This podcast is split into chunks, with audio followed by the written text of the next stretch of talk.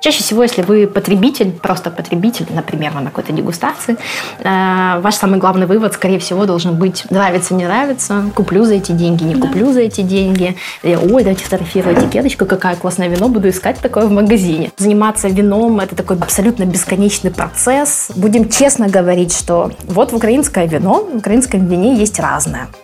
Есть хорошее, которое нужно искать.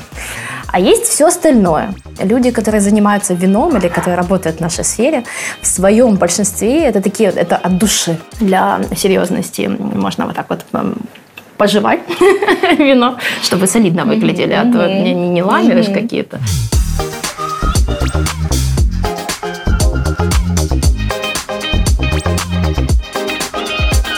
Друзі, доброго ранку. Чи вірите ви в якісне українське вино, що воно може бути смачнішим за французьке або італійське? Ми в постмені повірили після того, як минулого тижня до нас прийшла професійна сомельє Євгенія Ніколайчук і провела дегустацію. Ми були настільки вражені, що не могли не запросити її на вейкап, щоб поділитися, як же ж вона знаходить якісні українські вина. Женя, Доброе утро.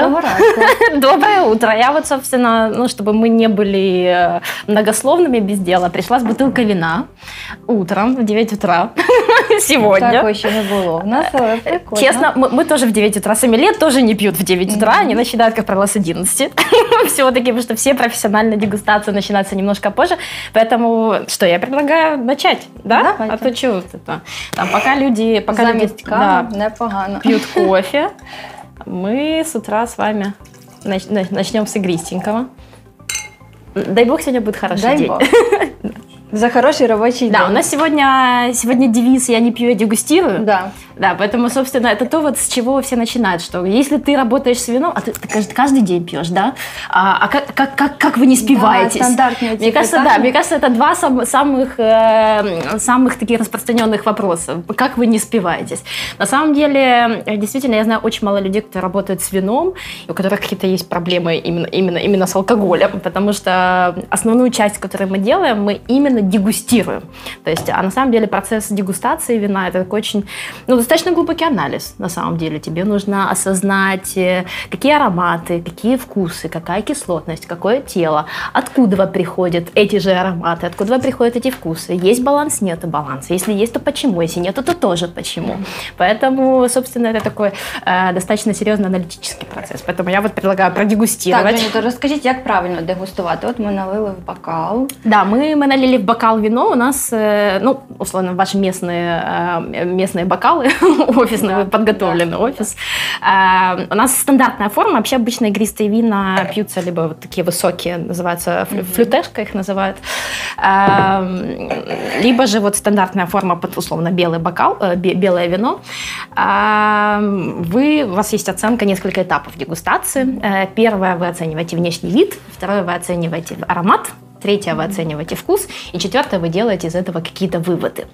А, по внешнему виду, а, как правило, это оценка цвета, как правило, это оценка интенсивности этого цвета. Можно предположить, а, например, какого возраста это вино. А, можно предположить, э, то есть сразу же чисто по внешним каким-то признакам можно сделать, ну, условно, ну, не совсем правильное слово прогноз, но, например, если ты знаешь, что у тебя там белое вино 2019 года, то есть которое должно быть молодым, а в бокале у тебя какой-то насыщенный такой желтоватый, оранжеватый цвет, это намек на так называемую окисленность. То есть если стиль вина не предполагает окисленность, то для тебя это может быть сразу же чисто внешний показатель, что может быть что-то что с вином не так. Mm-hmm. А потом ты это подтверждаешь на следующих этапах дегустации. Женя, да. я знаю, треба покрутити, якщо по стінкам стікає, значить якісне вино. Це правда? Чи не, не имеет никакого Нет? отношения ну. к качеству, да. На самом деле, то есть, если, если вы крутите у вас э, то, что называют там ножками вина или слезами, да, слезами да, да. вина, а, это говорит о либо количестве алкоголя, да, то есть, условно говоря, если вы будете, не знаю, у вас будет какое-нибудь крепленное вино 17-18 градусов, у него будут стекать так, достаточно хорошо э, ножки. А, либо же о наличии сахара. Mm-hmm. Да, то есть, если вы берете сладкое вино, снова же оно плотное, mm-hmm. будет, будет стекать по стенкам. Да, поэтому напрямую о качестве mm-hmm. вина это не, не, не говорит не так, не, никак. Потом дальше вы оцениваете аромат. Mm-hmm. По аромату вина А, по аромату вина можно снова же предполагать, если у вас есть какой-то определенный дегустационный опыт, можно предполагать, какой возраст снова же этого вина, можно предполагать, какая технология применялась. И если у вас еще больше этого дегустационного опыта, вы можете вслепую сказать, какой сорт винограда, вы можете вслепую сказать, какая страна, какой регион производства и так далее, но это нужно иметь э, там хороший опыт. И то на 100% угадать эти параметры, то есть вы можете приблизительно. Ну вот в такой стилистике делают Э, в таком-то регионе из такого-то сорта винограда. Но как бы на 100% угадать всегда очень сложно. Потом вы делаете глоток, собственно, наконец-то мы можем сделать глоток. Для серьезности можно вот так вот пожевать вино, чтобы солидно выглядели, а то не, не, не ламеришь какие-то. А, вы делаете глоток вина, а, что можно по вкусу? По вкусу можно определить кислотность, по вкусу можно э, определить, собственно, сухое, сладкое, полусладкое, полусухое. Э, можно определить, есть такой термин, как тело вина. Там, это легкотелое вино или наоборот, mm-hmm. ну, какое плотное тело у этого вина. Э, можно предположить приблизительно, сколько, сколько градусов алкоголя. Mm-hmm снова же, какие вкусовые ощущения, то есть ну, здесь больше цитрусовых в аромате, или там здесь больше белых цветов, там, ну, и, и, и так далее. А, снова же, если бы мы красное вино, например, дегустировали, мы оценивали бы такой параметр, как танины, то есть это то, что такая шероховатость на языке. Ну и вот, собственно, из всего вышесказанного дальше вы делаете выводы. Выводы в зависимости от того, в какой вы ситуации находитесь. Чаще всего, если вы потребитель, просто потребитель, например, на какой-то дегустации, э, ваш самый главный вывод, скорее всего, должен быть нравится, не нравится, куплю за эти деньги, не да. куплю за эти деньги, ой, дайте сфотографировать этикеточку, какая классное вино, буду искать такое в магазине. А если вы профессионал, например, вы участвуете участвуете, ну, там, я не знаю, в конкурсе по слепой дегустации, вы можете там определять какие, какой это сорт винограда, какая страна, снова же какой регион и так далее. А, ну и основные выводы, то есть есть баланс, нету баланса, какая интенсивность, э, насколько комплексное вино, насколько длительное послевкусие. От, собственно, вот так от вкратце ми за три минути. Женя, так як же ж знаходити якісне українське вино? От я знаю, ти є партнерка мережі барів Like Locals. Ви продаєте тільки українське суто вино. Так. Да. Як вы знаходите его? Я думаю, что тут стоит, наверное, вообще рассказать изначально, почему, да. почему пришла эта идея да. и кто, кто я такая. А, я работаю с вином, э, начиная с 2005 года, то есть на сегодняшний день это уже практически, практически 15 лет. А, я занималась, всегда говорю, что я занималась вином еще тогда, когда это не было таким огромным, огромным трендом, как есть сейчас, потому что середина 2000-х, э, по тому, как выглядел рынок, кто покупал вино, э, как как люди выбирали вино и какое количество денег они тратили на этот напиток, очень сильно ситуация отличалась по сравнению с сегодняшней. И если э, мы говорим о том, что э, там в середине 2000-х годов достаточно мало людей в принципе разбиралось в вине. Э, я работала на тот момент, моя, это была моя первая студенческая подработка, я работала в магазине условно говоря, вот возле полок консультация, а, и а, чувствовала себя очень умной, потому что, зная какие-то очень базовые на тот момент вещи, там условно, что есть регион Шабли, что шампанское, которое во Франции производится, игристые вина, условно, которые в Украине производятся, это очень разные вещи а, и так далее. То есть я так чувствовала себя вот прям обизнанную, то есть что я в, в, этом деле разбираюсь. На самом деле нужно понимать, что заниматься вином – это такой абсолютно бесконечный процесс, процесс, э, ты все время учишься, ты все время дегустируешь. И, собственно, мне кажется, это одна из причин, по которой многие люди которые начинают заниматься вином или начинают интересоваться вином, они, собственно, из этой сферы очень редко уходят, потому что здесь все время есть что изучать. Тут все время есть куда, куда копать и еще глубже.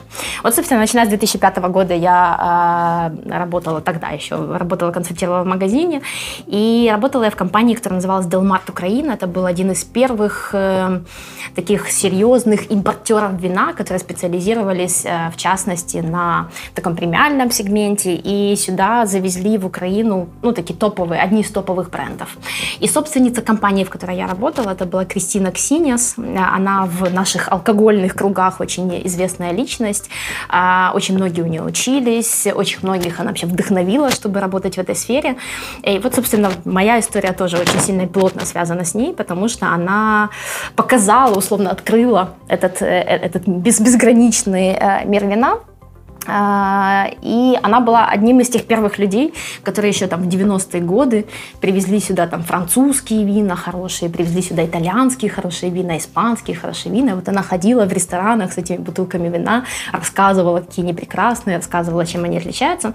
Но вот тот период э, моей работы, он, собственно, плотно связанный с неким условным снобизмом, потому что есть такой факт, когда ты вот что-то начинаешь в чем-то немножечко разбираться, то ты, э, в частности, я была одной из тех, кто рассказывал, ой, ну слушайте, ну Украина, ну что в Украине может, можно хорошего производить? Ну давайте не будем, давайте вот попробуем, вот здесь хорошее французское вино, вот здесь хорошее итальянское. Мне кажется, что я немножко сейчас э, э, не знаю, корректное ли слово, отгребаю за это. Потому что сейчас я наоборот слушаю, ой, ну слушайте, ну в Украине, что вообще в Украине может хорошего производиться? А, вот какое-то время я работала в этой компании, компании-импортере, это был период обучения, это был период, когда я, собственно, получила именно винное образование свое, я училась, а, у меня есть квалификация WSET, это такая известная международная квалификация в мире вина. А, у меня топовый уровень, есть там, там 4 уровня обучения, вот у меня диплома level, и я была э, первой украинкой, которая получила в Украине этот диплом, чем я честно горжусь, потому что ну, это такая достаточно престижная штука, и тебе, по большому счету, с этим дипломом тебе открываются двери вот международные. Ты когда общаешься вот с кем-то на международном уровне, там, а у меня там в сет четвертого уровня, м-м, проходите, вот давайте мы вам откроем вот эту эксклюзивную бутылочку вина. То есть, ну, это, это на, на самом деле работает. А, проработала я в этой компании до 2013 года, был потом какой-то период период мы пробовали себя там, в фестивалях уличной еды, э, мы там какими-то образовательными проектами занимались, пока в 2016 году э, я не встретилась со своим уже нынешним а, партнером в баре Сергеем Климовым, который предложил, собственно, проект винного бара, который вот сейчас уже называется Like a Locals, э, и его идея была продавать исключительно украинское вино и продвигать исключительно украинское вино. Нужно понимать, что 2016 год э, это был там несколько лет после, а, после революции, которая у нас произошла, такой был патриотического, с одной стороны, подъема, с другой стороны, для того же украинского виноделия это был такой немного странный, странный период, потому что потерялся рынок Крыма для, для многих, то есть очень многие производители прям а, ну, у них были сотрудничества с Крымом. Многие, например, даже одесские э, производители так называемой первички, они продавали свой виноматериал э, в Крым. И тут они лишились этого рынка, то есть производство упало очень сильно. Виноградники, которые лучшие виноградники, э, в принципе, ну, в Крыму наверное, это самый потенциальный регион украинский с точки зрения виноделия. Вот мы лишаемся сразу же самого потенциального региона. А, но при этом патриотические настроения людей растут, и людям реально украинский продукт, э, продукт интересен. И вот мы для себя поставили цель, что а, мы, а, с одной стороны, будем продвигать украинское виноделие, будем честно говорить, что вот в украинское вино, в украинском вине есть разное. Есть хорошее, которое нужно искать. А есть все остальное, которое, наверное, ему нужно дать время, и через время оно станет лучше, оно станет интереснее. Вот мы сейчас сосредоточены на вот этом Пока что, к сожалению, не очень большом проценте, но хорошего, реально хорошего, адекватного продукта, который становится интереснее с годами, про который все интереснее и интереснее рассказывать. Но его вот правда нужно искать. Поэтому вот мы нашу, то, что мы делаем, мы всегда говорим, там, э, стараться, искать, найти и передегустировать. Потому что вот то, что ты нашел сегодня, не факт, что там через 3-4 месяца со следующим розливом это будет э, того же стабильного качества. Но то, что мы находим, мне кажется, что это очень классные вещи. И вот для меня одна из самых приятных э, вещей, которые у нас есть, это когда люди говорят, вы открыли для нас украинское виноделие, мы раньше вообще не верили, э, мы обходили стороной, вот вы для нас, вы для нас сделали открытие. Поэтому вот сегодня я являюсь совладельцем винных баров Lake Locals до момента, еще три недели назад у нас было три бара, мы, к сожалению, один закрыли, осталось у нас два бара. Пока что пока действует запрет э, на работу внутри, мы работаем только на Подоле в формате, э, в формате летней площадки. А, и вот, собственно, то, что мы делаем, это продвижение украинского виноделия и продвижение его не только среди украинского потребителя, а еще и среди, среди иностранцев. То есть у нас достаточно большой контингент иностранцев, которые к нам mm-hmm. приходят и которым тоже очень интересна эта тема. Поэтому это, если вкратце, о том, кто мы и, и, и, что, и что мы делаем. Женя, розкажи трошки про е, професію сомельє. От наскільки це перспективно, і як от починати шлях, якщо от вирішив стати сомельє? А вы знаете, кстати, я когда получала вот свой диплом, когда я в Лондоне получала, там мы, ну там люди со всего мира, то есть э, там, я, я не знаю, сколько стран, я не буду говорить, но точно там стран 20, представителей там из условных 20 стран там точно были. И вот там каждого человека вызывают на сцену, на сцене стоит Стивен Спурье, это такая очень большая личность в мире вина, вот он вручает, он фотографируется с тобой и так далее. И вот пока ты идешь на сцену, зачитывают э, там краткую информацию о тебе, то, безусловно, что ты рассказал о себе. И вот каждая вторая история человека, который выходил на сцену, что-то из серии э, «Я работал в банке», ну, например, там, в банке, или «Я работал юристом», или «Я работал бухгалтером». И в какой-то момент я понял, что моя жизнь слишком скучна, я больше не хочу сидеть в офисе, я хочу путешествовать, заниматься вином и так далее. И вот это каждая вторая история. Мне кажется, что люди, которые занимаются вином или которые работают в нашей сфере, в своем большинстве это такие, это от души. Ну, потому что, снова же, очень частая фраза э, в наших кругах «In wine everybody have fun, but nobody have money». То есть все, что связано с вином, вот честно, это не, не совсем прям, прям про деньги. Ну, то есть э, есть более престижные профессии, есть более денежные профессии. Э, но поэтому я думаю, что первое, что нужно понимать, когда ты идешь работать в эту сферу, это то, что скорее это должно быть неким каким-то призванием. Второе, мне кажется, тебе очень нужно любить людей. Потому что вот вино, все, что связано вокруг вина, это так или иначе, как мне кажется, это социализация. Третье, а, у тебя должно быть постоянное стремление к самообучению и к копанию в информации, потому что информация, ее много, она достаточно часто, часто меняется, потому что ну, мир вина, он нестабилен. Появляются какие-то новые апелласьоны, новые правила, новая терминология, новые винодельческие регионы открываются, которых раньше, раньше не существовало. Поэтому такое тебе нужно понимать, что это не та профессия, где ты один раз что-то выучил, и вот ты красавчик. То есть ты один раз выучил, а через год твои знания уже не очень актуальны, если ты их не обновлял. Поэтому это постоянный поиск информации, это постоянное обучение, это достаточно частые дегустации, причем дегустация это не, снова же не про напиваться, это про познание напитка. Ты должен быть готов вкладывать в себя достаточно много, потому что, снова же, там те же путешествия, те же посещения виноделия и так далее, достаточно серьезный, серьезный кусок mm-hmm. бюджета. А, ну, наверное, это такие вот основные, основные какие-то правила, которые я порекомендовала бы, которым я порекомендовала придерживаться. Ну, а дальше понимать, что, возможно, вы выбрали одну из самых лучших профессий в мире. Ну, Ще одна перевага цієї професії це можливість подорожувати, так, займатися винним туризмом. Да. Женя, от розпов... розкажи, будь ласка, от в Україні які є регіони, де от цікаво було би поїхати, подегустувати, подивитись на виноградники, де цікаво? На, на, на самом деле сейчас вообще, ну, мне кажется, очень тема, одна из тем, которая активно обсуждается, тема именно внутреннего туризма. Так, да? Так. Потому что, ну, границы как бы закрыты, не очень, не очень понятно, если ты выйдешь там куда-то, даже сейчас какие-то дешевые билеты уже появились, не очень ясно, прилетишь ты в Италию, нужно ли тебе две недели сидеть на обсервации или не нужно две недели сидеть. Потом все говорят про внутренний туризм, и я надеюсь, что, конечно, эта сфера в Украине сегодня очень сильно выиграет. В Украине есть что смотреть по виноделию, а, и туры Украины гастрономические, я не буду там концентрироваться только на виноделии, а гастрономические, они могут быть потрясающе интересными. То есть э, я езжу ну, достаточно много, достаточно часто. У меня есть отдельный проект, который называется Drink and Travel. Э, он такой, он не коммерческий, причем от слова совсем, но это такой какой-то комьюнити однодумцев, как это на русском языке, людей, которые с какими-то одинаковыми там, приоритетами, мы вот периодически выезжаем там, куда-то, смотреть на винодельни, посещать там производство сыра, посещать производство улиток, на охоту за трюфелями и так далее. И вот у меня очень показательно, у меня есть там группа людей, которые со мной ездила, ну, достаточно много везде. Мы были во Франции вместе, мы были в Словакии вместе, в Австрии, в Германии, где угодно. И вот в прошлом году э, мы попали в Одессу, э, в винный тур, э, винный тур по Одессе. Мы посещали два предприятия. Одно большое, крупное, красивое, такое прямо, когда приезжаешь, такой, вау, вот это да, мы вообще не знали, что такое в Украине бывает, это шаба.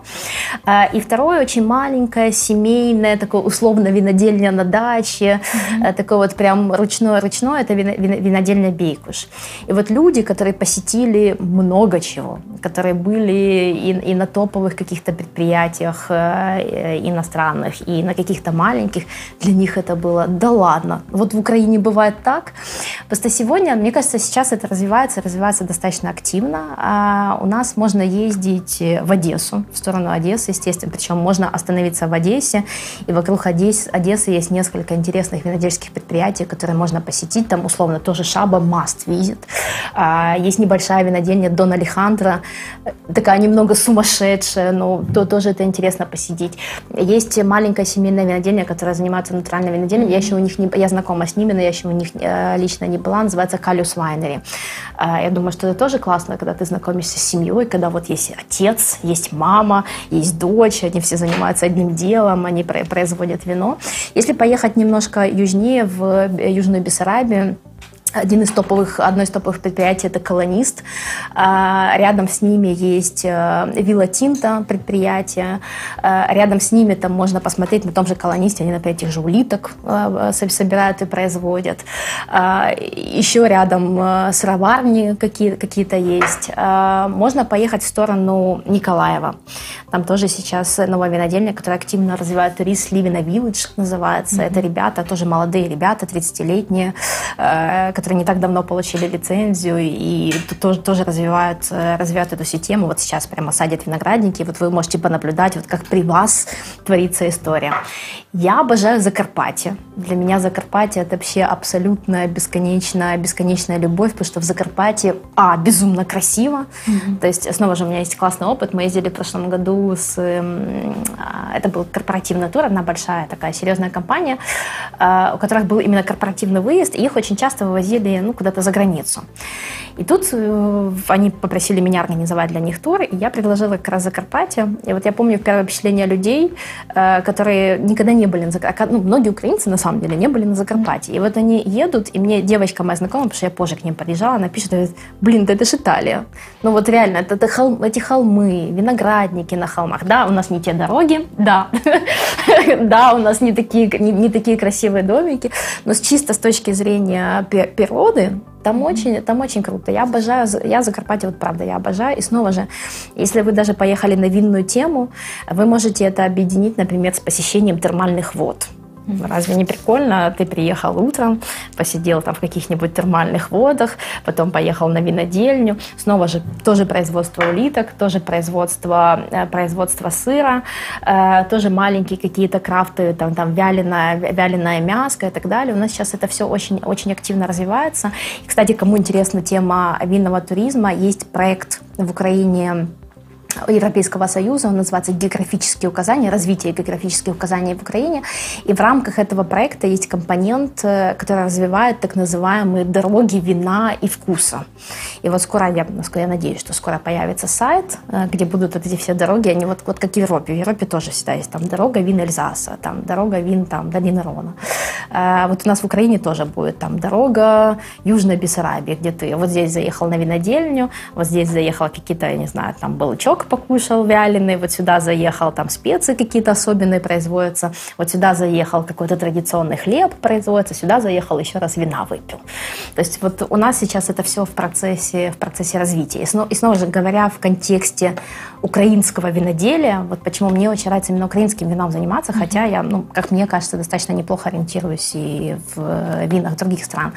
В Украине это все вот зарождается, в Украине mm-hmm. это все на наших глазах, в Украине это вот история, которая вот ми здесь і сейчас mm-hmm. її видим. Тобто от зараз ми знаходимося саме на початку розвитку виноробної справи. Ну, условно говоря, да. розвитку да. ринку. Да, да, условно, mm-hmm. условно говоря, да. А як в Європі? Но в Европе все сделано до нас. Да, ну, понятное дело, что есть какие-то, есть какие-то уже регионы, которые давным-давно себя зарекомендовали Прям как, бренды, как ну, бренд, да, там условно Бордо, да? да.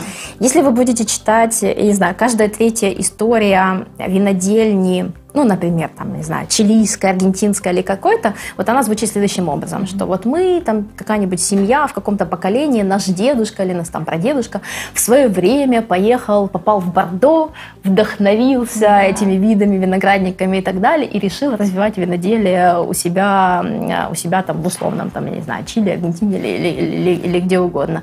Или там в Испании таких очень много примеров. То есть есть вот действительно регионы, бренды, где все построено вокруг туризма и вокруг, в частности, винного туризма. Вот кто, я не знаю, может, кто-то из наших слушателей был в Бордо или там будет, вот ты туда приезжаешь, там ну, невозможно не влюбиться во все, что, во, во все то, что там есть. Тоскана. Ты прилетаешь uh-huh. тоже в Тоскану, тоже все, э, в частности, все построено вокруг гастрономического, гастрономического туризма. Тут у тебя, тут у тебя рестораны, тут у тебя какие-то небольшие винодельни, тут же при винодельнях апартаменты, где ты можешь остановиться. То есть это уже такая развитая инфраструктура э, готовая. У нас сейчас снова же, у нас мы пока находимся, мы пока находимся в процессе. Мне кажется, что если Украине на что-то и ориентироваться, то ориентироваться на те страны, которые не так давно тоже условно себя винами зарекомендовали, что я имею в виду, например, Чехия. Mm-hmm. Да? То есть, мне кажется, Чехия тоже мало руководствуется с вином. Хотя есть большой регион Марава, который специализирован на вине, где красивые виноградники и так далее. И вот э, если украинцам и принимать какой-то опыт, мне кажется, вот опыт условной Чехии, условной Венгрии, условной Словакии, э, потому что у них сделаны классные вещи. То есть э, на самом деле винный туризм, его можно сочетать с очень много чем. То есть его можно сочетать там, с теми же термальными водами. Его можно сочетать и с велосипедами. То есть очень классная идея взять, приехать на винодельню, взять велосипед велосипед в аренду и покататься. Мы, например, так делали, мы были в Германии, в Мозеле, ты берешь там за 2 евро велосипед, и ты катаешься, видишь эти безумные, безумные виды, ты очень много чего можешь посетить. Или у нас была классная, классная экскурсия тоже на, на велосипедах в Эрмитаже во Франции. Mm. Это сумасшедший склон, ты как себя чувствуешь достаточно экстремально, но ты можешь увидеть красиво, ну, то есть туда, куда ты машиной не заедешь, и пешком, может быть, тоже не дойдешь, потому что далеко. Вот можно на велосипедах там покататься. Ну і смак же ж вона змінюється в залежності від того, з ким ти його пьешь и де ты его ну, пьешь. Я вообще считаю, что вино это процентов на 80 психология, так или иначе. О, ну, дуже цікаво. Да, ну, мы, по-моему, когда да, у вас была дегустация, мы да. обсуждали, что очень разные часто бывают впечатления. Вот э, одна частая вещь, которую я слышу э, от людей,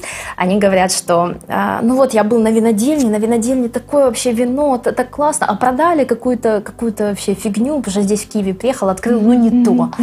Но на самом деле, когда ты находишься на винодельне, когда ты видишь эти виноградники, когда, особенно если ты общаешься там непосредственно с виноделом, который mm-hmm. производит э, это вино вот этими, вот этими руками, э, когда ты видишь погреб, когда ты видишь бочки, и вот э, с точки, с точки зрения психологии, вот ты расслаблен, тебе хорошо, тебе классно, тебе налили вина холодненького, ты, ну, если это белое или розовое, тебе оно, ну, почти нету шансов, что оно тебе не понравится. Ну, разве что ты в очень плохом настроении туда пришел. То есть изначально психологически ты, ты расположен.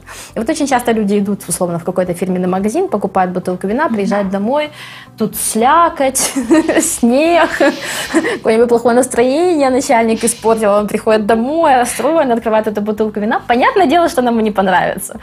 Поэтому, на самом деле, от того, в какой ты обстановке, с кем ты пьешь, э, с кем ты пьешь вино, у тебя действительно может быть очень разное впечатление.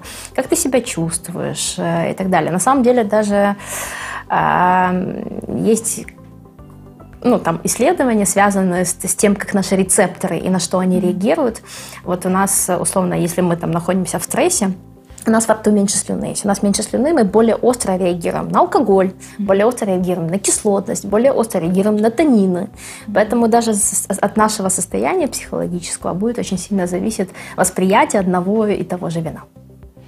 Дуже цікаво. Женя, скажи, от є якісь стандарти? От, наприклад, біле там потрібно пити в обід, коли в тебе побачення, треба таке пити, коли вечеря такий сорт. Стандарт. Чи абсолютно це Я, ну, видите, мы 9 утра пьем. Я не могу сказать, что это где-то рекомендовано. Не, на самом деле, ну, стандартов нет. Есть какие-то, есть какая-то выраженная сезонность вин. Например, там белый, розовый, игристый чистые вина всегда лучше продаются, когда хорошая погода. Mm-hmm. То есть, ну вот всегда. То есть э, считается, что вот сезон летних площадок это сезон как раз игристого, mm-hmm. сезон белого, сезон розового. Вот когда жарко, э, почти не продается красное, ну или достаточно плохо продается красное вино, потому что ну тебе хочется чего-то чего-то холодненького и так далее. А так стандартов я вообще считаю, что нужно придерживаться правила, ну, то, что ты хочешь, то, то, то и пей. Не хочешь, вообще не пей, пей воду. Поэтому э, про стандарты нет. Есть какие-то, наверное, наверное твои личные, твои личные предпочтения. Да, кто-то есть, э, снова же, там, а, люди, которые всегда пьют там одно и то же, а есть люди очень открытые, очень открытые к разным вкусам. Поэтому это супер индивидуальная история, которую вот, вот точно нельзя в какие-то рамки определенные закрыть. Это сто процентов. А як от із ем, винною культурою в Києві змістимось трохи локальніше? Чи розвивається, чи збільшується кількість от таких от закладів, як Like Locals? Ну вот на самом деле мы когда открывали, мы открывали первое наше заведение в декабре 2016 года. Mm-hmm. Вот первая цель у нас была, естественно, продвижение украинского вина, украинское виноделие и так далее. А вторая наша цель была это немножко снизить условно градус пафосности э, вокруг вина как такового. Э, потому что очень многие люди, особенно если мы говорим про молодежь, если мы говорим про какое-то более молодое поколение, э, они часто воспринимают вино как некий такой, ну, не могу назвать старперский напиток, но это типа, ну вот, ну вот вокруг вина много всякого вот э, ореола такой престижности, mm-hmm. вот красивые официанты там с условно белыми перчатками, которые там сомелье в бабочке, mm-hmm. которые красиво тебе наливают. И очень многих э, это смущает. То есть очень многие, в частности, э, например, не заказывают вино в ресторане, что они там, ну, себя глуповато чувствуют. Во-первых, они там, там огромная винная карта, они не понимают, что оттуда вообще можно выбрать. Сомелье они немножечко так, ну, ну стесняют. Ну, есть, есть, такой, есть такой контингент людей в том числе. Э, поэтому наша, в частности, цель была немножко снизить градус пафосности вокруг вина, показать, что вино может быть, во-первых, ну, ежеднев, ежедневным в том плане, что, вот, там, я не знаю, ты гулял с собачкой, mm-hmm. забежал, выпил бокальчик вина, пошел дальше гулять с собачкой. Ну, то есть, или там э, вечером после работы снова забежал, выпил бокальчик вина, побежал дальше по своим делам. То есть это не специальный повод вокруг mm-hmm. которого нужно, нужно собираться. И плюс нам очень нравилось, вот ты когда по Европе ездишь, э, вот культура баров, вот условно, когда вокруг бара, на улице, стоит бочка, и вот тусовка. Вот тусовка с бокалами на. Вот мне кажется, что у нас еще там 2015-2016 год этого было значительно меньше. Сейчас да, сейчас есть там, не знаю, недорогие сидры продаются, вот на улице тусовка, больше винных баров стало, и вино стало более демократичным именно в плане восприятия, восприятия людей. А, поэтому вот наша задача еще была, в частности, немножечко, немножечко снизить э, градус пафоса. А какой был вопрос самый начальный, я забыла. Если чесно. Ну, з вином це не дивно. Ладно.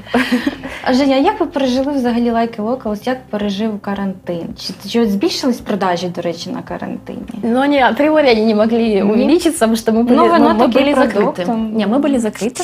А, на самом деле, вообще, ну, с ресторанным бизнесом поступают нечестно. Ну, вот mm-hmm. мы сейчас говорим о том, а, все рестораторы а, правда удивлены, что а, практически работающее все в Киеве, и только, нам, не знаю, запрещено работать ресторанам по факту внутри, да, mm-hmm. то есть мы, нам разрешено работать на летней площадке в Киеве. А, ну, как бы летняя площадка вопрос такой, во-первых, она у тебя может быть не очень большая, и попробуй еще купить аренду на этом небольшом mm-hmm. пространстве. Плюс есть сейчас э, требования к тому, на каком расстоянии должны быть столики, mm-hmm. есть требования к тому, какое количество людей должно быть между столиками и так далее. Э, поэтому вот как мы пережили карантин, вот мы выживаем. Сейчас, в принципе, вся ресторанная отрасль, она в таком достаточно выживающем а, процессе. Я не буду говорить о том, что государство э, там не было у нас, у нас ни налоговых каких-то льгот, каникул, каникул. Я не буду говорить о том, что были проплачены, например, лицензии наперед, которые никто не, эм, ну, даже речи не идет о том, чтобы нам кто-то компенсировал этот период, который был оплачен. Э, не буду говорить о том, что есть каких-то куча постоянных затрат, та же коммуналка, там какие-то, я не знаю, оплаты, там, я не знаю, использование фискального аппарата, роялти за музыку, которую мы слушаем, ну, ну и так далее, и так далее. То есть э, не об этом. Поэтому мы, например, мы, вот как только начался карантин и был достаточно строгий, мы открыли интернет-продажи вина. А, скажу, что этого хватило максимум, чтобы оплатить коммунальные, коммунальные услуги, потому mm-hmm. что развитие интернет-магазина это не то, что вот делается вот так. Ты его открыл, и все к тебе пришли заказывать. Это же происходит не так. Тебе нужно вкладывать деньги в рекламу, тебе нужно вкладывать, под, подождать какое-то время, чтобы, условно, Google хотя бы тебя начал узнавать, что ты вообще существуешь. А, тебе нужно время, ну, снова же, там, в этом сегменте достаточно плотная конкуренция, и в онлайн-продажах вина есть свои, свои серьезные ребята, которые там давно, которые вкладывают очень много, очень много денег, и тебе их, э, ну, с ними конкурировать достаточно глупо. Плюс у нас очень узкая ниша, у нас ниша украинского вина. Плюс, э, помимо того, что у нас просто ниша украинского вина, как для украинского вина, у нас не бюджетное, не бюджетное вино. То есть очень многие люди воспринимают, что если Украина, украинское вино, то ну, должно быть дешево. А что я буду платить вообще там, 200 гривен за бутылку украинского, если я за 200 гривен могу купить бутылку испанского или итальянского? Это вот э, самое, самый частый вопрос. А, в баре это делается легче, потому что в баре у тебя есть личный контакт э, ну, с тем же официантом, да, который может рассказать, почему это стоит э, дорого или почему это не стоит дешевле, чем, там, не знаю, та же Испания или та же Италия. А в интернете у тебя есть витрина, и у тебя есть там какое-то какое свое, свое описание, и все. Поэтому, говоря о выживании, мы по-прежнему выживаем. То есть мы сейчас даже не мечтаем вообще о какой-то прибыли или там о чем-то. А сейчас задача максимально задействовать тот персонал, который остался с нами, э, распределить между ними смены, чтобы все могли, чтобы все могли работать и хоть что-то, хоть что-то получали. Э, большая задача с поставщиками начать вовремя, потому что, понятное дело, в какой-то момент были заморожены наши оплаты. А нам очень хочется иметь хорошие партнерские доверительные отношения, ну и сохранить те помещения, те помещения, которые с нами. Вот, к сожалению, я говорила в начале, что у нас было три заведения, от одного мы уже отказались, а, и очень надеемся сохранить, э, сохранить э, то, что есть сейчас. Поэтому карантин на нас повлиял, повлиял очень сильно, не очень хорошо. Мы, не, мы к сожалению, не из тех бизнесов, которые выросли mm-hmm. в период карантина. Мы немножко переформатировались, я не могу сказать, что однозначно все плохо. Есть какие-то вещи, которые мы пересмотрели. Есть какие-то вещи, которые мы всегда знали, что ну вот это у нас работает плохо, mm-hmm. а тут мы прям знали, а тут еще и осознали, и почувствовали, mm-hmm. и начали шевелиться там в сторону направления, чтобы, чтобы это как-то как изменить. Но, конечно, очень хотелось бы, чтобы все вернулось э, вернулась на, на прежние места. Мы, мы хотим, чтобы было больше людей, мы хотим, чтобы мы могли их пускать вовнутрь. А, мы хотим, чтобы а, можно было устроить вечеринку снова, а, чтобы там люди не только по 4 человека могли садиться, а там пригласить к себе на день рождения больше людей, сидеть в компании из 15 человек за одним столом, а не на расстоянии социальной дистанции. Конечно, там это зависит не, не, не только от нас, не только от нашего правительства и так далее, но мы очень надеемся, что ситуация вся в целом и наша с вирусом, и совсем она улучшится. Так, дуже сподіваємось, що скоро так і буде найближчим часом. Женя, в нас набігли питання від наших онлайн-глядачів. І нагадую, що можете ставити свої запитання в трансляції на youtube каналі Postman Wake Up та в ефірі у Фейсбуці.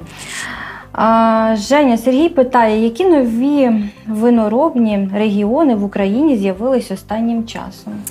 На самом деле, вообще, э, я вижу в украинском виноделии как таковом, в принципе, mm-hmm. очень большую перспективу. Потому что э, сейчас э, во всем мире идет такая тенденция к большему количеству знаний о вине, о регионах и так далее, и поэтому новые винодельческие регионы, они супер интересны. И вот если раньше э, в Украине винодельческими регионами традиционно считалась Одесса, традиционно считался Николаев, Херсон и Закарпатье, то сейчас Угу. Можно поехать в Винницу, например, на винодельню к э, винный дом Гигинишвили. Э, и в Виннице выпить вина вот на винодельне, где тут стоят бочки, производство и так далее. Можно поехать в Бакату к Богдану Павлию и посмотреть на эти безумно красивые виды и снова же выпить э, там у него вина.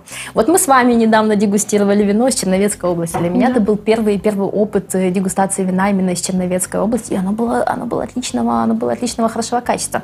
У нас есть винодельни под Киевом, минимум три винодельни под Киевом можно посетить, открыты для посещения, э, что, что, чтобы посмотреть. Винодельня есть в Чернигове. Э, можно, ну, они, по-моему, не открыты для посещения, но тем не менее можно найти вино, вино из Чернигова. Э, есть интересные проекты в Днепре. Э, которые, ну, понятно, виноград не, не из Днепра, виноград они, как правило, привозят, но тем не менее производство, производ, производство находится в Днепре. Поэтому мы сейчас снова же еще раз акцентируем внимание, что мы такие развивающиеся ребята, ребята, у которых все очень там стабильно, э, очень быстро все меняется. И я думаю, что лет через пять абсолютно в любом винодельческом регионе Украины будет производство вина. По-прежнему традиционно, и там, где больше всего, это Одесса, Закарпатье, Николаев, Херсон. Но Херсон это более такие большие промышленные винодельни, в принципе, как и Николаев. Но по одной, по две интересных виноделин есть и в других регионах. Вот прям кто в Киеве находится, очень рекомендую вам а, поехать к биологисту. Очень рекомендую вам на страусиной ферме, тоже есть своя винодельня Wine Idea, я у них была на прошлой неделе. Для меня было прям целое открытие. Мы дегустировали вертикальную дегустацию вин из сорта винограда Одесский черный, и это прям было ну, это было классно, это было очень хорошо. А, и еще, снова же, что классно, что в украинском виноделии все очень быстро меняется. И даже если вам сегодня что-то не понравилось, вполне возможно, что через 2-3 года ребята сделают э, работу над ошибками, и ситуация с качеством вина очень сильно улучшится. Поэтому Киев обязательно, обязательно Бакота, э, ну и традиционные Закарпатье, Одесса, Николаев, а так можете искать почти везде. Женя, ось наступне питання, прям продовження попереднього. Як ви ставитеся до винних регіонів і виноробень, де ще вчора не було виноробства? Наприклад, Черкаська, Київська, Тернопільська, Хмельницька області. Очень вам, круто да? отношусь, очень круто. Ну, люди, которые там занимаются, занимаются вино производством и выращиванием винограда, это же такие революционеры, открыватели, это такие мечтатели в некотором смысле. А, ну, представьте себе, что вы сидите там в Киеве, ну, посажу здесь виноградник, да, то есть, э, ну, это классно, они инвестируют в землю, это во-первых. Во-вторых, они несут какие-то риски, потому что, ну, климат еще, ну, скажем так, в Киевской области не, не, не совсем климат для виноградного виноделия, хотя с глобальным потеплением, или будет корректнее, наверное, говорить, с изменениями климата, это становится все более и более возможным. А, плюс, э, наверное, не нужно забывать, что эм, большая, достаточно крупная часть виноделия вообще мирового сегодня живет за счет туристов. И тоже очень классно, что вокруг крупных городов развивается туристическая какая-то инфраструктура. Да, многие винодельни, которые находятся за пределами традиционных винодельских регионов, типа тоже Одесса, Закарпатье, Николаева, да, не все из них выращивают виноград свой. Да, многие покупают виноград, условно, в той же Одессе или в том же Николаеве, сюда при, привозят, но здесь производят вино. То есть это классно. Ну, я, я считаю, что, что, что это классно. Поедьте, например, там, я не знаю, в Лондон. В Лондоне тоже есть, э, тоже есть винодельни. Они там не выращивают виноград, они привозят его откуда-то, но производство, производство там, как минимум, это классная, интересная туристическая локация. Как максимум, если вы туда поедете, пообщаетесь э, с производителями, это очень классные, интересные, обалденные люди в, сво, в своем большинстве. Где-то романтики, где-то мечтатели, где-то бизнесмены, которые делают классные, интересные проекты. Я за то, что нужно делать. Угу. И пробовать еще и, и, Да, и пробовать все. Иногда получается, иногда не получается, но нужно делать точно. Так, запитує е, Інна, чи будуть винні тури по Україні? Чи організовуєте ви їх безпосередньо?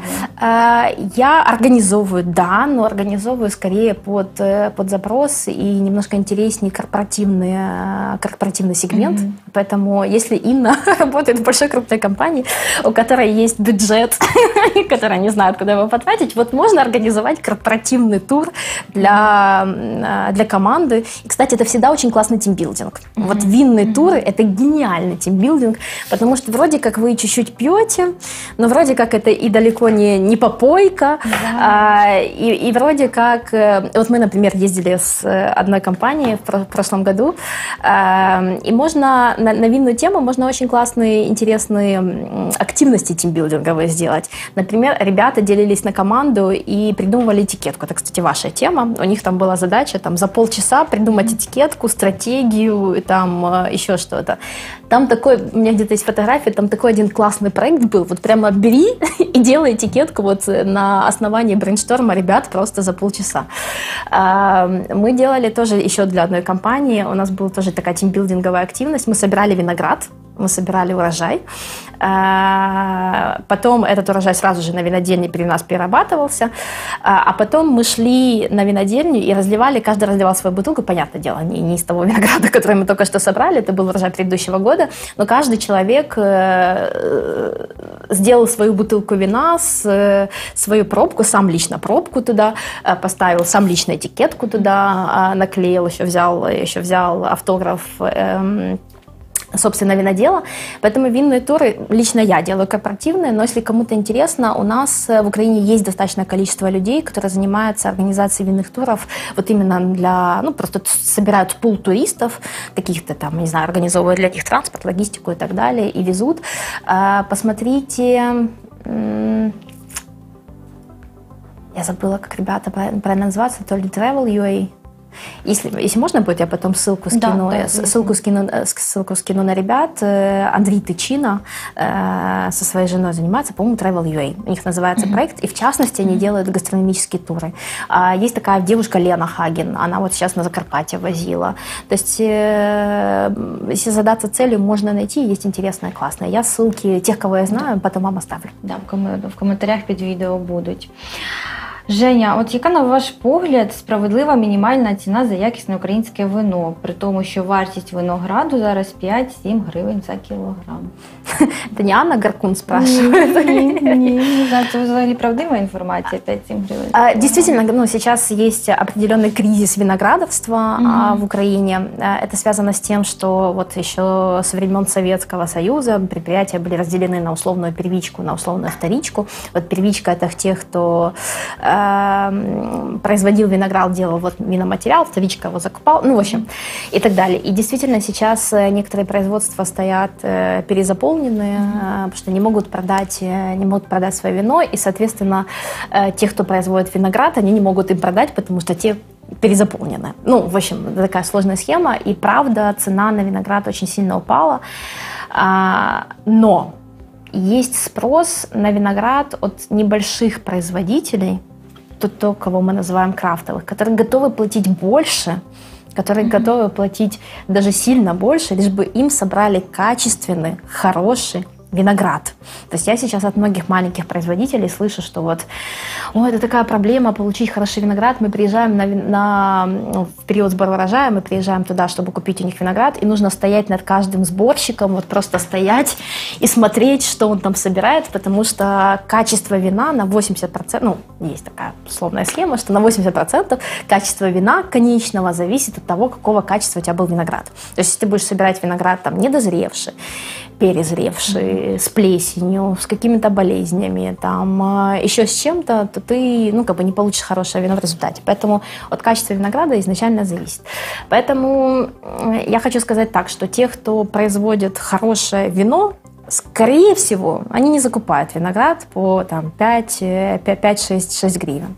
А, то есть они вкладываются в это больше, по крайней мере, таких небольших крафтовых производителей я точно могу там, назвать парочку, которые вот прям переплачивают там, тройную цену э, ры, э, рыночную, лишь бы получить э, как качественный виноград. Это мы говорим про тех, у кого нет собственных виноградников. Какая минимальная справедливая цена? Скажем так, Наверное, с, ну, это тоже не будет не, не очень корректно сказать, э, но, наверное, там вот хорошее вино, по моему опыту, ну, вот такое, которое вот ты купишь себе вот вечером выпить, который и не расчаруешься. Можно, не, не расчаруешься, наверное, наверное, стартует где-то от 80-90 гривен на, на полке и погнали выше. Mm-hmm. То есть, в принципе, на самом деле там хорошее, даже украинское вино редко можно найти в э, дешевой стоимости. И, и часто действительно оно вот по цене, вот сейчас многие украинские производители говорят, что мы перестали конкурировать между собой. Мы конкурируем с импортным продуктом. Mm-hmm. И это абсолютно правда, что там большая часть украинского вина в цене там 150-160 условно гривен, она действительно конкурирует э, с этой же ценой, но там Италия, Испания и так далее. И покупатели не всегда отдают э, предпочтение украинскому продукту. Это, это, это абсолютно правда. Есть такое. Поэтому минимально справедливая, наверное, та, которую вы готовы, готовы заплатить. Что можно найти в сегменте там, 50, 60, 70 гривен? Сложно. Хотя можно найти интересные вещи. Тоже правда. И на порошковые вещи. На, на, на, да, порошковые вина это вообще отдельный, отдельный нужно большой баннер. Забудьте про порошковые вина. Нет, ну, как люди себе это представляют, что некий порошок смешали с водичкой, да, да. спирт там не делают так. Не происходит это таким образом. Поэтому, да, забудьте про порошковые вина, их нет. Ні, ну скажи наостанок, яке твоє улюблене вино, як людина, яка пробувала, спробувала багато, розбирається в цьому всьому. От, Які твої вподобання? А, я вообще, я из тех людей, я не консерватор вот в этом плане, mm-hmm. я в этом плане, я люблю пробовать все. Угу. Есть у меня какие-то какая-то стилистика вина, которая мне ближе, есть какая-то стилистика угу. вина, которая мне дальше. Есть какие-то вещи, я не, которые я не очень понимаю, ну блин, ну почему такая цена. Но в принципе я люблю, ну, я люблю дегустировать, с чего мы начали. Поэтому я люблю, у меня такой процесс поиска. А что вообще может, может здесь быть, а что в этой. У меня есть любимый сорт винограда, вот, который я, правда, с удовольствием часто и в разных ипостасиях дегустирую. Это сорт винограда Рислинг, потому что он может быть максимально максимально разное. Из рислинга можно произвести сухое вино, можно произвести сладкое вино. Из рислинга можно произвести очень такие тонкие минеральные какие-то вещи. Можно такие прям душистые, яркие, какие-то бензольные или цветочные штуки. Рислинг можно выращивать э, э, там во Франции, можно выращивать в Австралии там, или, или, или в Украине. То есть он очень такой, очень многоликий сорт винограда, вот за которым я реально, э, реально люблю наблюдать. А если мы говорим про украинские, украинские и украинские производства. У меня есть какие-то мои любимые, любимые винодельни или винодельни, которые я вот точно знаю, что я вот куплю и не, и не разочаруюсь. То есть вот, вот, вот это как какая-то такая очень стабильная, стабильная ниша а, в Украине. Э, есть у меня там пар, пару винодельен, есть, которые вот я точно знаю, что куплю, за эти деньги я получу то качество, которое я, которое я ожидаю. Есть какие-то винодельни, с которые вот один год какие-то гениальные вещи делают, другой год, блин, что-то не получилось. Следующий год снова что-то гениальное. Следующий год снова что-то не получилось. Э, поэтому вне, вне контекста мы говорим про украинское вино или не украинское вино. В первую очередь я призываю исследовать, а потом, наверное, найти тот стиль, который нравится больше всего тебе, например, там легкие, свежие, деликатные белые, или, наоборот, белые, выдержанные в дубе, мощные, или там, а, не знаю, очень легкие а, без выдержки в дуба красные или наоборот суперпотенциальные, мощные, плотные, комплексные, э, снова же красные. Или вообще, может, вам нравится оранжевое вино. Э, или, может, вы фанат и изучаете натуральное, так называемое натуральное вино, которое корректнее называть вина с минимальным вмешательством. Э, поэтому вот исследуйте в любом случае. Друзі, так непомітно промайнула година нашого захоплюючого ефіру. Женя, я думаю, можемо зробити ще один на останок. Как вам, кстати, наша «Ну, грешиты»? Это для, для тех, кто настроен на веселое продолжение, продолжение, продолжение рабочего дня. Я хотела сказати вечора. А може і вечора. Друзі, дегустуйте вино обов'язково. Підписуйтеся на канал Postman Wake Up. Слідкуйте за анонсами. У нас ще попереду багато цікавих ефірів. Сьогодні була неймовірно сомельє Женя Ніколайчук. з нами. Большое. Очікуємо далі на не менш захоплюючих гостей. До зустрічі! Хорошего всім дня!